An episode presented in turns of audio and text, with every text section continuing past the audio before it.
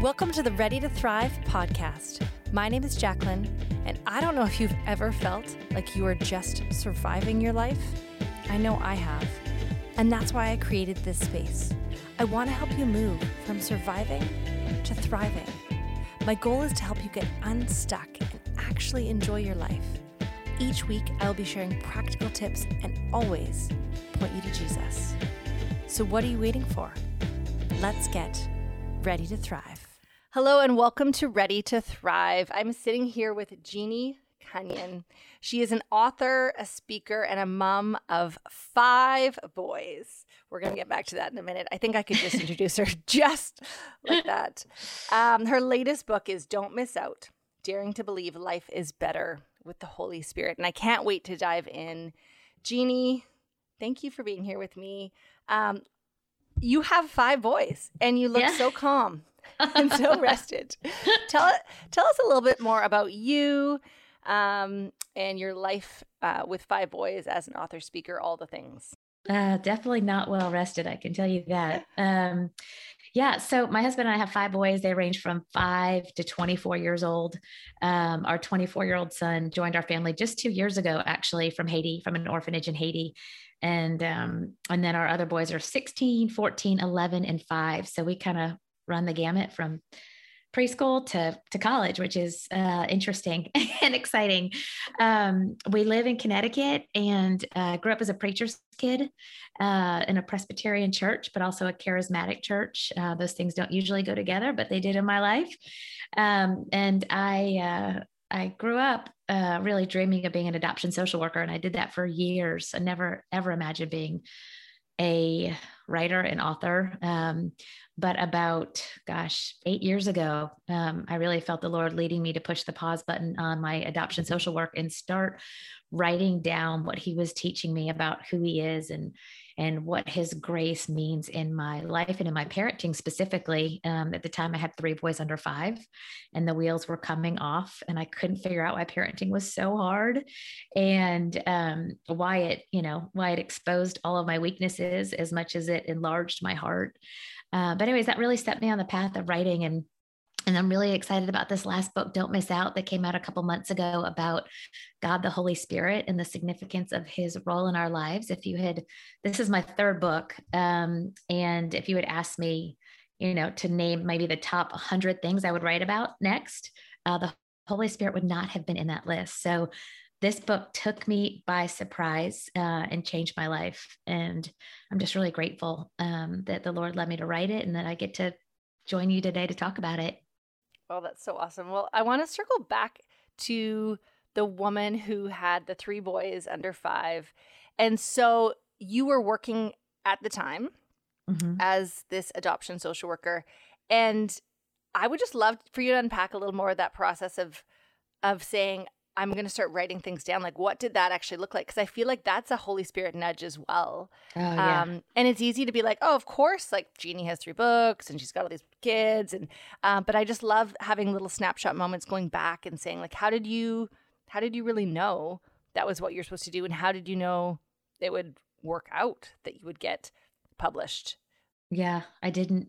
It was all, it was all a leap of faith and and trusting when, when the Lord leads. So yes, yeah, so there, there were three kids under five. At that point, I was just doing kind of contractual work. I was a, basically a full-time mom, but I would still do home studies for families who wanted to adopt because it was just a life-giving thing for me to partner with people in that journey. And so I was doing that very part-time, but um, it's interesting because I've been a journaler all my life. I've, I've always loved to write. And I was obsessed with parenting books when my kids were born, right? That was, it was more about me, you know, reading the right books than it was about trusting the Lord with their hearts at that point. And I was just so focused on getting it all right. And so I was reading all these books and I was taking all these notes and I was underlining and highlighting. And I, then I actually started journaling the things I was learning. So I could, I mean, I, it was, you know, I was, like I said, real focused on getting it all right as a mom and raising kids who could get it all right, neither of which is possible. And when my oldest was five, that's really when I had a moment. I was doing a Bible study. It was a verse I've read a hundred times, probably more than that in my life, but it was a Beth Moore Bible study. I was doing my homework for the week and I was on my couch. As a very ordinary day. Um, but uh, that conversation between the Lord and Paul, when he's begging God to take away his weaknesses and, um, and his afflictions that reveal his weaknesses. And And as you know, we all know, the Lord responded, grace, my, or he said, Paul, my grace is sufficient. My power is made perfect in weakness. And I really just kind of dug into that and sat with it and studied it and, and was shocked by the way Paul was able to say in response. So now I'm glad to boast about my weaknesses. Now I'm glad to be honest about my weaknesses, because now the, the grace and the power of God can, can be made perfect through me. When I am weak, he is strong.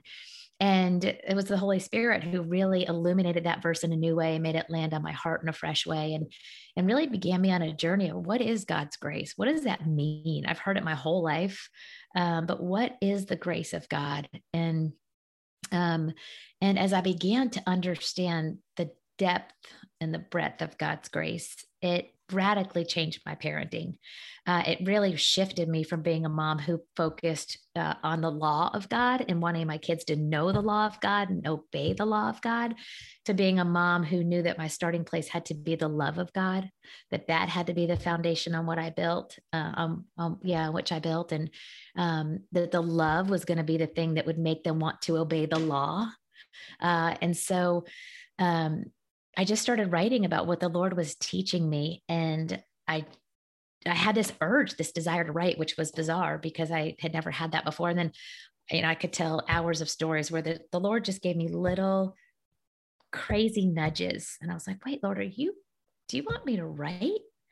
And all these little nudges is kind of these nods. Yes, Jeannie, keep writing. Keep, and, and the, the irony in the story is my oldest sister uh, is a, uh, an author. She had at that point probably had, I don't know, four or five books out. Uh, she writes women's low country fiction. And I called her and I said, Patty, I know you're the writer in our family. I don't write. I'm an adoption social worker. You're a writer. But I have been trying to ignore this unbelievable feeling that has settled on me that I'm supposed to write too. And I know it makes no sense, but I really feel the Lord has confirmed that in my heart. He will not let it go. And my sister's response was, I've been waiting for you to figure that out. Wow. Yeah. Yeah. And so that for me was a moment. Um, and I said, okay, Lord, I'm going to trust you, because I really didn't want to write. I didn't want to stop doing adoption social work. And I didn't like pursuing something that I didn't feel skilled at. Right. I mean, I, I never studied how to write. I never took a writing class. So it felt very scary to pursue something the Lord had put on my heart that where I brought no what it felt like I brought no um, capability to the table. Does that make sense? Yeah. And so, you know, that old, you know, saying like, he'll equip you where he calls you. And that was the first of many situations where I really got to experience the Lord supernaturally equipping me, leading me in how to write and what to write. And then he just opened the doors in ways that I can look back now and go, it was literally miraculous the way he opened doors, because he wanted that book published and he wanted me to to follow him down this path. Um, and now I love writing and speaking, and I can't imagine doing anything else. And the irony is my writing is what led us to the adoption of our son. And so God is so unbelievably creative. For anybody who's listening today and you're afraid to trust him with a dream in your heart or a vision he's put in your life that just doesn't align with anything you ever thought you would do, I just urge you to ask the Holy Spirit to guide you and to trust him, because it was through the first book I wrote, which was called Parenting the Wholehearted Child, that a missionary in Haiti, uh, who was my age, had similar upbringings, but she was a missionary in Haiti and she had a hundred kids. And she read that book and she just randomly emailed me and said, you have no idea who I am. I don't expect you to respond, but I just wanted you to know what your book has meant for me as a mom who also feels ill-equipped and needed to know the depths of God's grace. And so I immediately emailed her back and I was like, wait, who are you? What's your name? Tell me all about this orphanage. And, and we developed an immediate friendship, which several years later led to my family and I taking a trip to the orphanage. Within a year, we had twenty-five people coming with us every year. Uh, but on that first trip, we met Andre, who is now our son. Um, and so the Lord just used that to even bring, to bring adoption into my life in a very real and tangible way. Um, he's just, our God is so creative. And, uh, if we just trust him, he's just really trustworthy, and his plans are so, we say it all the time, his plans are so much better than ours, but they really are. They just, even when it doesn't feel like it, they really are.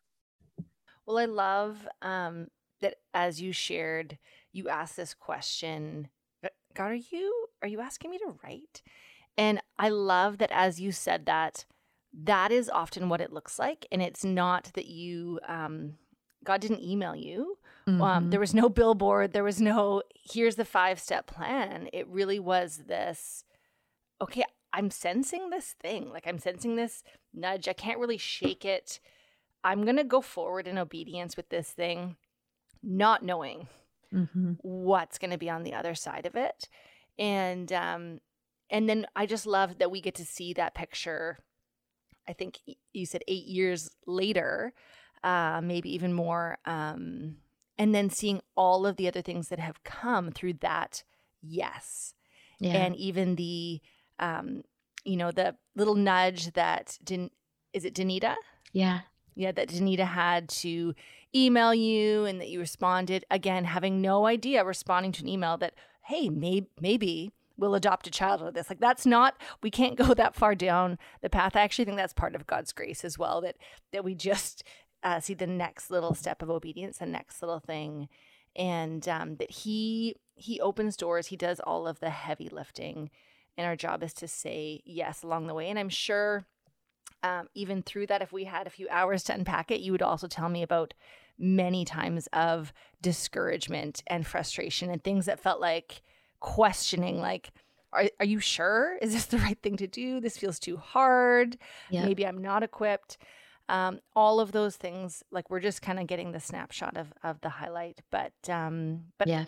I love hearing some of the backstory, um, because we can see somebody who has clearly arrived at a beautiful book and yes, of course you're a writer, but I love even what your sister spoke into your life. Um, yeah. that, you know, that you have kind of finally realized that. And, um, and we need people to speak those things over us, but really it is in that sitting with God and even just creating that space. That's what I, I think I love about this book is that it's an invitation to really cultivate that relationship with the Holy yeah. Spirit. And yeah. um, so let's dive in because I want to um, I want to even know more about how, like you said, this wasn't on your radar. Like this is, if I ever get to write books, this is going to be one of them. How mm-hmm. did this book come about? Like what was the catalyst to writing this book? Because I can assume that would have been a very intimidating prospect.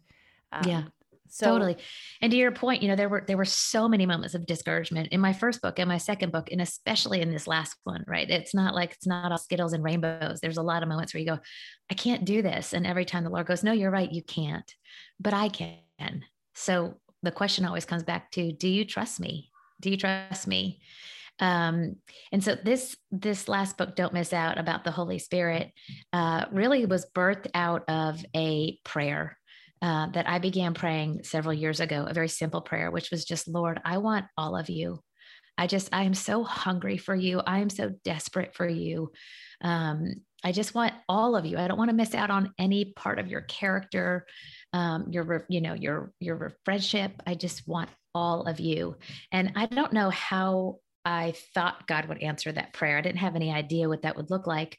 Um, but I very quickly realized that the way he answered that prayer was by reintroducing me to his Spirit, because I became so curious about the Holy Spirit, and it came out of nowhere. I mean, I just suddenly was so curious about the Holy Spirit. I would see his name in scripture, uh, where I had just perused over it in the past. I would hear songs welcoming his presence and be really captivated and, and hungry for just, um, what that song spoke of, what it, what it was welcoming. And I, um, and I was like, you're, you're doing this to me. You're making me curious about your Spirit. And, and I really, and then a couple other things happened. I remember I was speaking to a group of moms who had read my uh, parenting book. And, and one of the things we were talking about was how we don't have the power as parents to produce fruit in our kids' lives,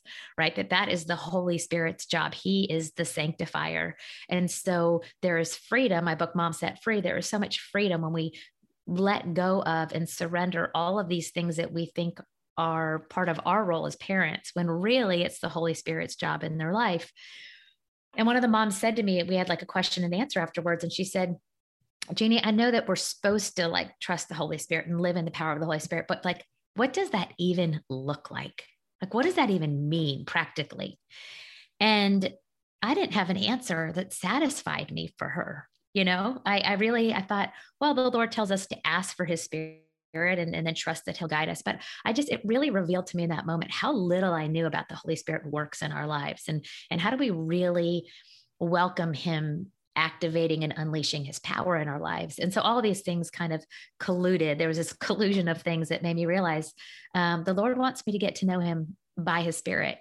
And I remember calling my parents and I said, hey, mom, what are your favorite books? You know, one of the perks of being a preacher's kid is you can ask your parents these questions. And I said, what's, what are your favorite books about the Holy Spirit? And she gave me several and I read all of them. And she said, I'm just curious though, Jeannie, why are you asking? Like, what made you want to read about the Holy Spirit?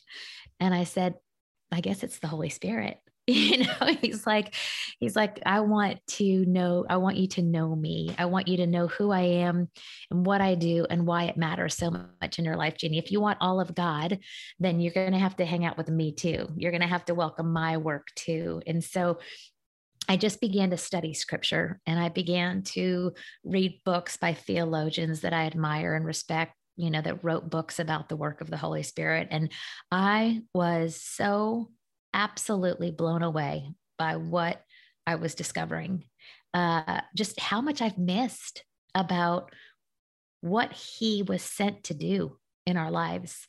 Um, I mean, just if you just sit with the Gospel of John, chapters fourteen through sixteen, read those slowly as Jesus is talking to the disciples, preparing them for his ascension and preparing them for the work and ministry of the Holy Spirit. It's mind-blowing how much is in there. And there was one particular passage, I will tell you, that really undid me, quite frankly. And it was where Jesus was saying to the disciples right before his ascension, he said, um, it was in John sixteen, where he says, um, basically, I'm going to uh, return to the Father, and uh, I'm going to send the Holy Spirit.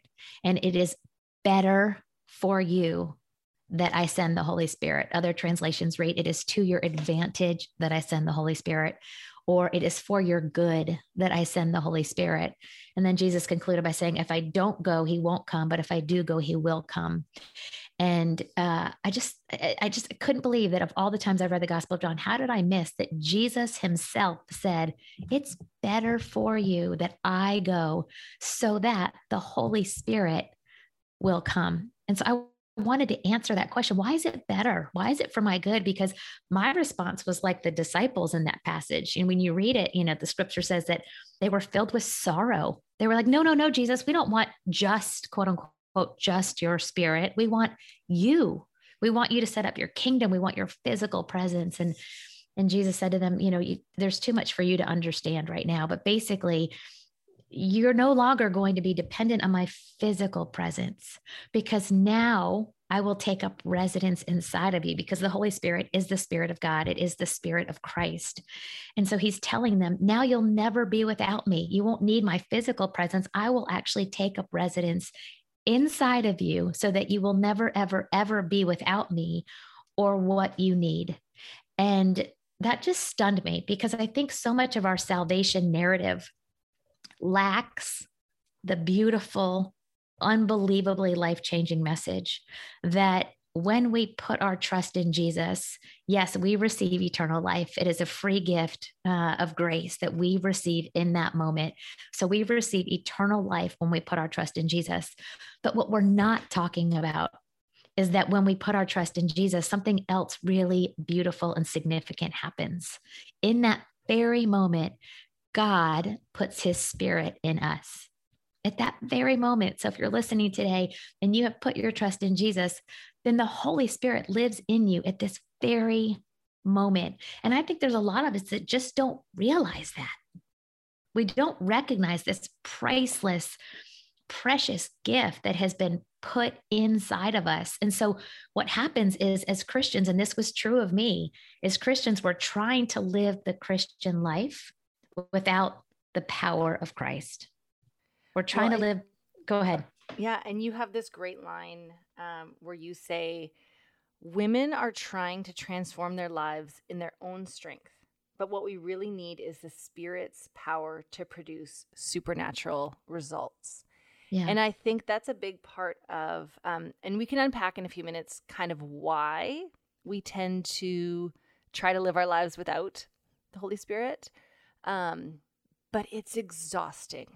It's exhausting. Trying to do life on our own, trying to make things happen, trying to be a great mom, trying to push forward on our dreams, trying to get through any day, going to the yeah. grocery store, whatever yeah. it is. Yeah. On our own strength. And so um, let's just quickly talk about kind of some of the, like, what are some of the reasons why we don't um, either cultivate, like spend time with the Holy Spirit, getting to know the Holy Spirit. We don't surrender to the Holy Spirit. Like, why aren't, why aren't we necessarily living life with the Holy Spirit? Um, what do you think are some of the things that are kind of keeping us from doing that? Yeah, I think there's several reasons. I think one is all the misconceptions about the Holy Spirit. You know, unfortunately, there has been a significant amount of abuse and misuse uh, done in his name, things that are uh, not of him, but done in his name. And so we might be afraid of the Holy Spirit. A lot of people are very afraid of the Holy Spirit, and for very good reason, right? They're afraid he's weird, and they're afraid he's going to make them weird because they've seen weird things done. I'm not talking about the beautiful use of spiritual gifts. I'm talking about the way people abuse him for fame, for power, for money, um, for, you know, all of those uh, worldly motivations. Um, and so There's this, there are a lot of misconceptions about him that cause us to keep him at arm's length, right? So there's the exception, there's the um, assumption that he's only for the extremes. So either you're super spiritual or you're super strange, right? You're super spiritual. You're a teacher or a pastor or a theologian with lots of letters after your name. And, and just, you've somehow gotten so close to God that you've gotten access to his Spirit and you can hear from his Spirit. And you have to be, you know, reach a certain level of knowledge or holiness in order to be able to have his Spirit or enjoy his Spirit, right? So that's the super spiritual. And then there's the super strange. And that kind of goes back to what I said before, just assuming that he's only for people who want to do very bizarre things in his name. And so if you don't fall into one of those two categories, you might think, well, then he's not for me because I'm not, I'm not an extreme. Um, but I also think for a lot of us, it comes down to something very, very simple, which is we just don't know. We don't know. We don't know why Jesus sent him. We don't know all that he's intended to do in our lives. We don't know all of the benefits of having him living inside of us, because a lot of churches aren't talking about the Holy Spirit, right? There's the joke that it's the Father, the Son, and the Holy Bible. And so we have made him seem like the least significant, right? Because we name him last, that must mean he's the least significant in our lives. And yet Scripture is abundantly and beautifully clear that from Genesis one to the end of the Bible, that the Holy Spirit is uh, before time began, and that he is not only equally essential, but he is equal to the Father and the Son. It is God the Father, God the Holy Spirit, God the God the God the Father, God the Son, and God the Holy Spirit. And and so we we neglect his role in our lives because we don't know. Nobody's taught us. Nobody's told us why he matters so much. And and if you don't feel equipped to study Scripture Uh, in that way, then you just go, well, I have, you know, Francis Chan asked a beautiful question in his book, Forgotten God, that's about the Holy Spirit. And he says, um, he says, a lot of Christians ask, I have Jesus. Why do I need the Holy Spirit? Uh, and yet it was Jesus who said, it's better for you that I go away, and let me tell you why. And, and at the end of the day, the Holy Spirit, his whole goal is to glorify Jesus, right? Jesus said, he will glorify me. And so if we really want to have an intimate relationship with Jesus, if we really want our lives to be a love song for Jesus, if we really want our lives to point people to the gospel, then we need the Holy Spirit to be alive in us. We need him to be, we need to be yielding to him and to be welcoming his work uh, and not quenching that fire, because he will make He will make not only Jesus beautiful to us, but he will make our lives a love song for Jesus to the people that we encounter.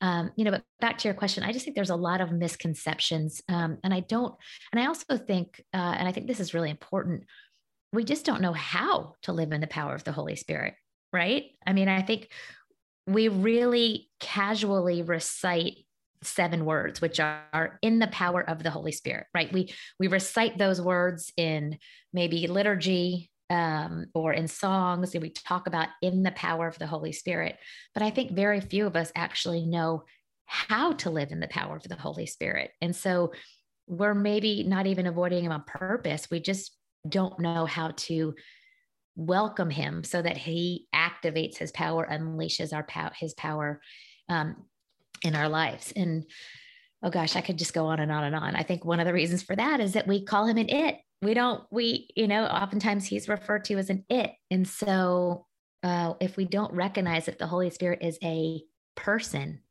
a divine person with a dynamic personality, um, then he just feels like a power Um, that we get to use or that we get to access, when in reality, he is a person who manifests his power through us when we are yielded to his presence. Yeah, well, that's so good. Um, I often have said, you know, in, in this uh, analogy of cultivating a relationship with God, that um, it's similar to what I would do with my spouse, which is like we need to talk daily, date weekly, and go away together seasonally. Like that's kind of the ideal. Mm-hmm. And so I think that's, I've tried to take that same um, mindset when it comes to really cultivating a relationship with Holy Spirit, which is, you know, what does it look like to talk daily, um, to ideally start my day just actually sitting in his presence. Um, yeah. There was a few years ago, I, I kept hearing him say, I don't want your performance. I just want your presence. Right? We can get in this mm-hmm. mindset of what do I need to do? Well, I need to read these certain things. And and I realized there's actually just something beautiful in sitting and being and listening. And I, I've told this story often about how I have three girls who are very chatty and they like to talk at the exact same time. And so all three of them will run up to me and they'll have something crucial they need to tell me or ask me, or she said this or did this. And so they're all coming up to me. And I'm trying to decipher, you know, what they've said, and I'm thinking about a response. And as I go to give my response, often they have either switched subjects or they've left. And I think so often we go to God and we're like, okay, here's my problem, here's my thing, da da da. And then he's like, great, now I here's my response. And we're like, well, I'm out of here. And so really just learning to kind of sit and linger. And it is very backwards in our culture because it doesn't feel productive. Mm-hmm. And we are such a productive and distracted um, culture. And so yeah. What does it look like to carve out that time? Going back to that analogy, um, as I sit with my husband, um, you know, I know even when we were first married, didn't have kids, we would try to meet at a coffee shop for these regular little dates. And uh, we didn't have any kids at home distracting us, but just the house itself was distracting yeah. us. And so we needed to kind of get away and say, what does it look like just to be? We're not doing the dishes side by side. We're not cleaning up toys. We're not multitasking. We're just being. And so I think part of it too in the practicality is, what does it look like to flip that mindset in our in our mind, just to say, actually, this is, I know um, when I started having kid-free time, regular kid-free time that um, my husband had given me a few years ago, he said, you're not allowed to do errands. You're not allowed to do appointments. Just do something that's going to help your soul. And so it would be going mm-hmm. for these walks and just listening and and flipping the script on what what does productivity look like, and walking with him and hearing his voice and um, hearing the very words we need to hear, that he will speak love and truth over us. Mm-hmm. Um, and that he's also going to speak conviction. And I think one of the things that actually does keep us away from, you know, spending this time with God is what, what are you actually going to say to me? Mm-hmm. Like, I'm afraid. And so I often like to share that conviction is not condemnation. He doesn't bring things up to shame us, but actually to invite us into more freedom. So those things he's going to bring up to us can, in a very similar way, be um, like when you kind of heard that nudging years ago to write. And it's kind of can be that same thing that's like, hey, I just kind of want to talk to you about this. I'm going to bring it up and bring it up. And and sometimes um, there can be something that is not great. And I know for myself, as I started going on these walks years ago, it was like, oh, we're going to we're going to go on a walk. We're going to deal with some junk. Mm-hmm. And I would be going on these walks and I would be bawling and I would be like, oh, okay, there's more, like there's something else.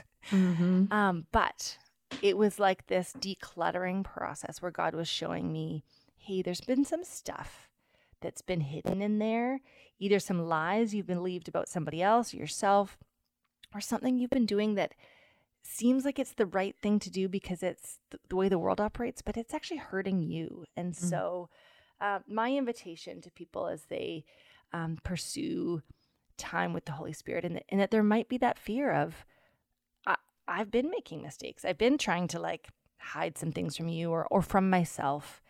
And um, I think that one of the things, and you talk about this in your book, is that the Holy Spirit illuminates, and that he, he just illuminates those things in our heart that we can't even see for ourselves, um, for our freedom. He doesn't leave us hanging. He's not like, yeah. Hey, gotcha. Like this is, this is what you've been doing. I'm going to leave you there. He actually draws us um, into the place of freedom and forgiveness. And so Um, yeah, that's beautiful. And I love that you talk about, you know, there's, there is a profound difference in conviction and condemnation. Uh, and I think it's helpful for us to recognize that his conviction is always done out of love. He loves us. And so he wants to help us turn from sin and turn toward our Savior. And so the conviction is never about, like you said, condemning us or shaming us. That's what the enemy does.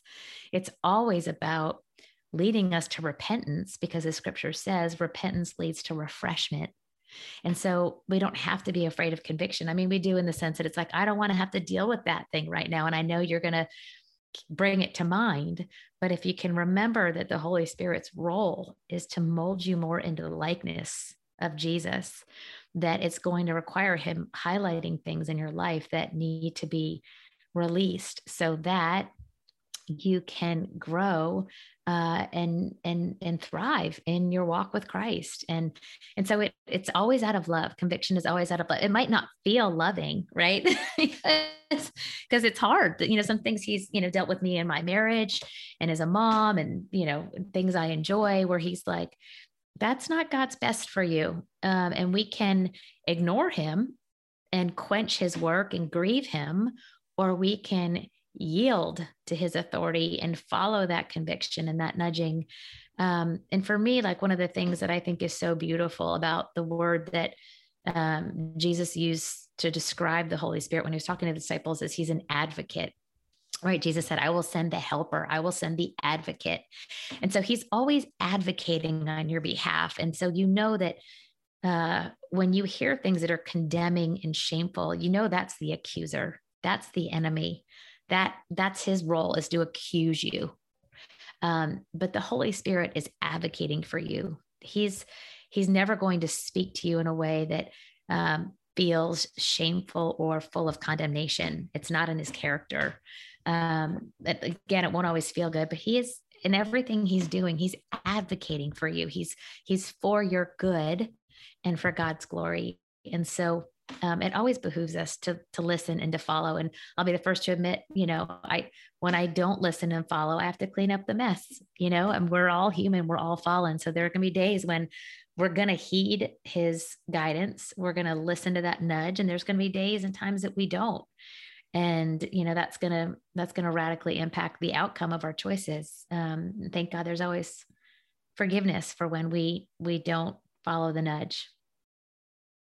Um, you reminded me of something else that you had written um, that I had noticed, and I love that you brought it up as well in um, in your book. And you just mentioned this idea of, after Jesus was in the wilderness, um, I don't know which book it is, but it it um, mentions that the enemy left until an opportune time. Yes. And that stood out to me. And, and I have often thought in my life, what are the opportune times in my life? And I have paid attention to when I'm vulnerable.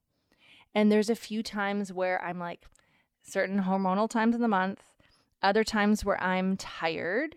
There's certain um, spaces I can go into where I've had to pay attention and say, you're actually like, you're vulnerable in this moment. Even actually some mountaintop moments where I can be like, things are going really well. Cause then you can feel like, I don't need God right now, right? Like I'm, I'm doing my thing. Everything's going well. And so um, paying attention to, you know, when are you vulnerable? What are the things coming your way? Um, and I think that's where the Holy Spirit can even nudge us as well to say like, hey, just pay attention here. Like this, this thing over here that looks um, shiny or attractive, or that thing that somebody said that I almost imagine I'm, I'm running a race. Like the Olympics are on right now. I'm, I'm on the track and somebody holds out a distraction and I suddenly go, oh, okay, over here, and move over. And so I just think there's, um, I don't know if, what you have noticed in your life where Um, it seems like there can be kind of those opportune times for you. Yeah. And that, honestly, that was one of the, another kind of mind-blowing moment for me in reading that story and realizing where I think it's so cool how scripture specifically says, Jesus, comma, full of the Holy Spirit, comma, was led by the Spirit into the wilderness. Like, That that's so profound that Jesus was empowered for his earthly ministry by the Holy Spirit. He was full of the Holy Spirit after the dove descended and God, you know, announced he was greatly pleased with his son. And, and then full of the Holy Spirit, Jesus goes into the wilderness and he defeats all of Satan's temptations with the very things that we have at our own disposal, which is the, you know, full of the Spirit and the sword of the Spirit, right? With quoting scripture and through the power of the Holy Spirit. But then it's a crazy how it says, and I've never noticed that when Jesus came out, that the whole, that this, that Satan waited for another opportune time to tempt Jesus. And I think that's really important for us to realize as Christians, that he waits for opportune times. Um, and he is eager to feed us lies and take us out. And we don't have to be afraid of that, because we have the Holy Spirit. And so we have nothing to fear. We already have the victory. Jesus has already defeated death and, and secured our salvation and our, and our eternity. But it, we, we do have to be aware of it. And so, but the beautiful thing is he's given us the Holy Spirit. So every time Satan wants to attack at those opportune moments, um, we have the power of the Holy Spirit, just like Jesus did. I think it's, it's crazy to think that I think in many ways, we've made the Holy Spirit very small. We've underestimated the Holy Spirit. We, we don't realize that the same Holy Spirit who empowered Jesus is the same Holy Spirit who uh, filled and equipped and radically transformed the disciples, is the same Holy Spirit that's in us today, right? Like we don't have a mini version of the Holy Spirit. We don't have a, a smaller, less powerful version of the Holy. It is the same Holy Spirit. And if all, if we would live like that's true, could you even imagine if every Christian lived in the knowledge that it's the same Holy Spirit that raised Jesus from the dead, and that their lives could be that profoundly impactful for the gospel if they were willing to trust and yield to the work of the Holy Spirit in their lives? So good. Well, I know even, and you pointed this out in your book as well, even just seeing the transformation in Peter in Acts, yeah, where, you know, we see Peter while Jesus was on earth. I mean, his, unfortunately, his last few hours, you know, like he doesn't, it's not his greatest moment. Um, and then we see him so transformed where he is, he's so bold. And um, we see that through the Holy Spirit, that he's been totally changed. Um, I also was thinking about, again, I, I'm not sure where the verse is, but where it talks about the Holy Spirit will bring to mind.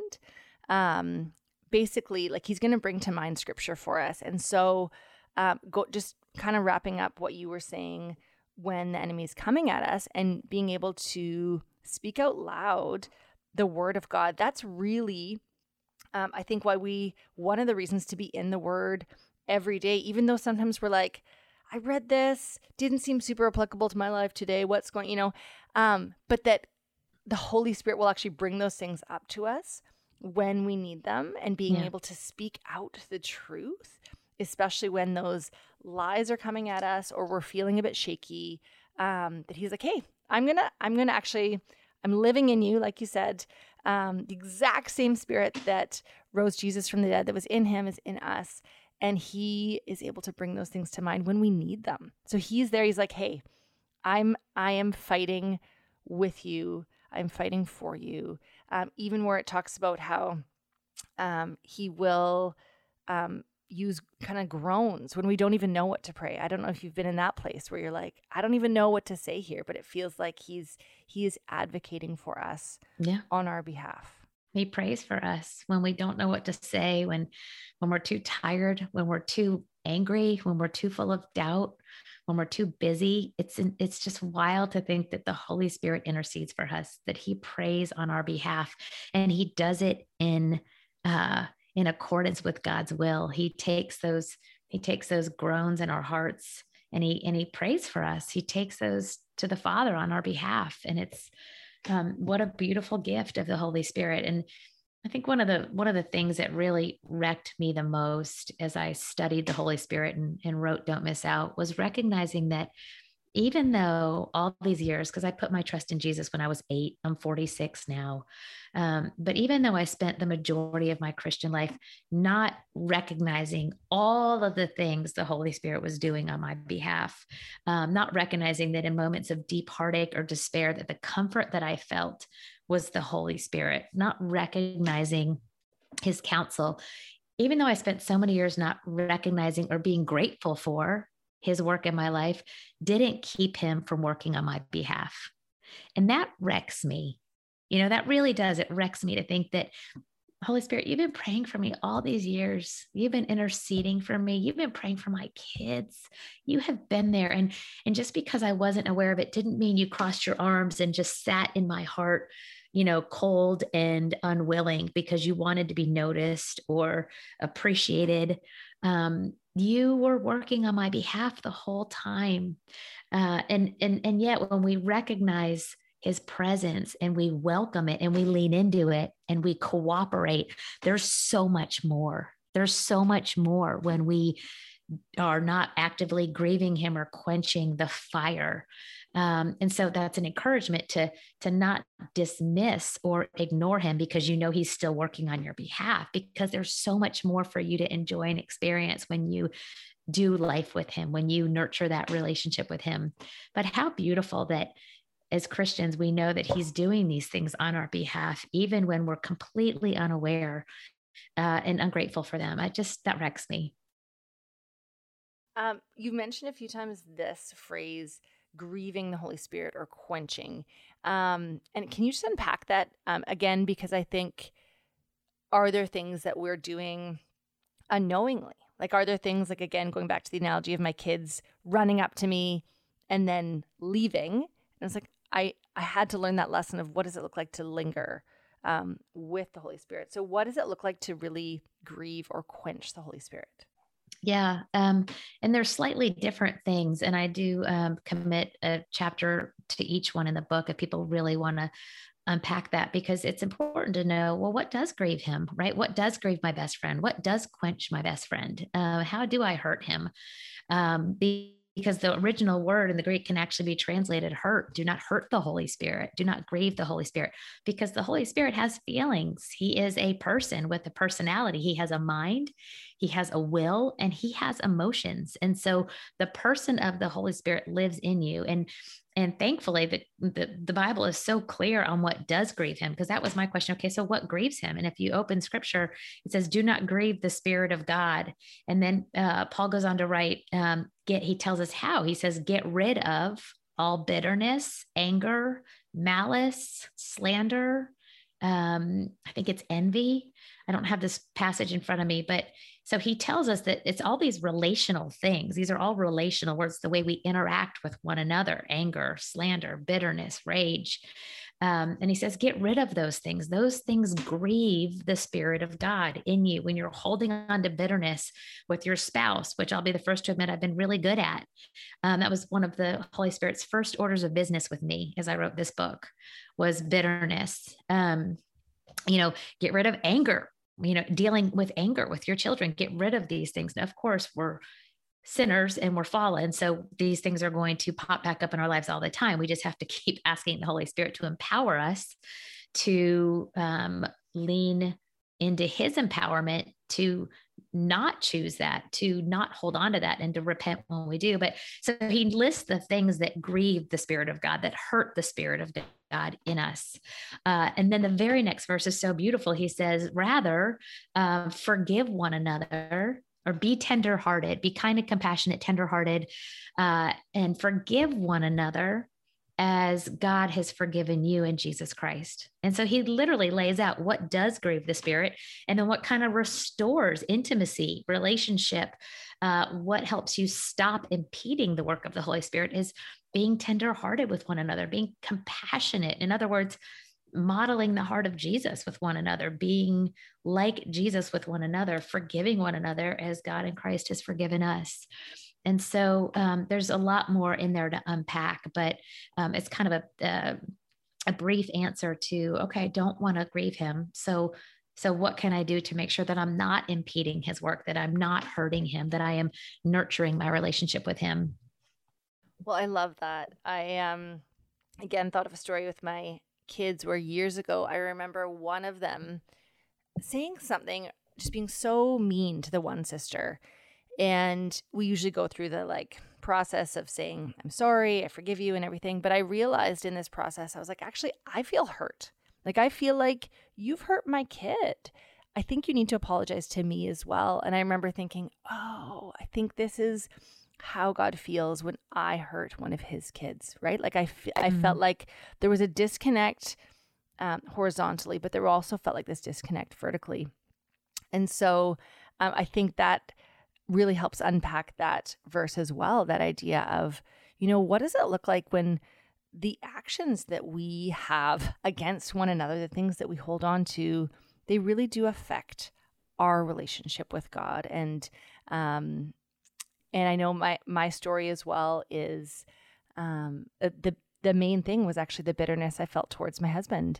And um, it's very easy. I remember sitting around with, with various girlfriends. It's easy in our culture to be in a place of like, oh, this is, you know, what my husband did. He's such an oaf, or he's always busy at work, or this is what my kids did. And and, and the slander piece, it's easy to um, slander coworkers because this is what we do, right? We can get in this place of kind of living um, in culture and operating the same way that culture does, not realizing these things that seem so simple every day um, really are affecting us and our mm-hmm. heart. And so mm-hmm. I, f- I think it might is is Ephesians four, kind of twenty-seven, if that's um or to thirty, if that's kind of that section that you were just talking about. And I remember reading yeah. um, in the Amplified version, because Ephesians four twenty-seven talks about, you know, don't give the devil a stronghold. And I was always like, what does that mean? I, how mm-hmm. am I giving him, like, you know, like those verses where you're like, that's a great idea. I actually have no idea how to go about that. Right. And it was the Amplified version that just said, you know, um, don't let him lead you into sin by cultivating bitterness, by nurturing mm-hmm. anger and all these things. I was like, ooh, I've totally been doing those things. Okay. This is, this is serious. This is more than just like a Sunday school suggestion. This is actually really going to be the difference between me um, thriving in my relationship with God, but also in my, all of my relationships. And so mm-hmm. um, for me, it is, these are daily, daily things. And again, this is where I need Um, the Holy Spirit illuminating all of these things in my life, because on my own, um, I continue to just bump up against all of the people in my life. And um, I need to not only be apologizing um, to them, forgiving them, but also um, just really making that right relationship with the Holy Spirit kind of again mm-hmm. and again. Mm-hmm. Um, well, Jeannie, I've loved chatting with you. I know there's going to be... Um, a few women that are like, this all sounds great. Where do I start? What do I, what do I do? I don't, I don't feel like I actually have a, a relationship with the Holy Spirit. What can I do today? Yeah, I'm really glad you asked that question. And I think that's a really normal way to feel.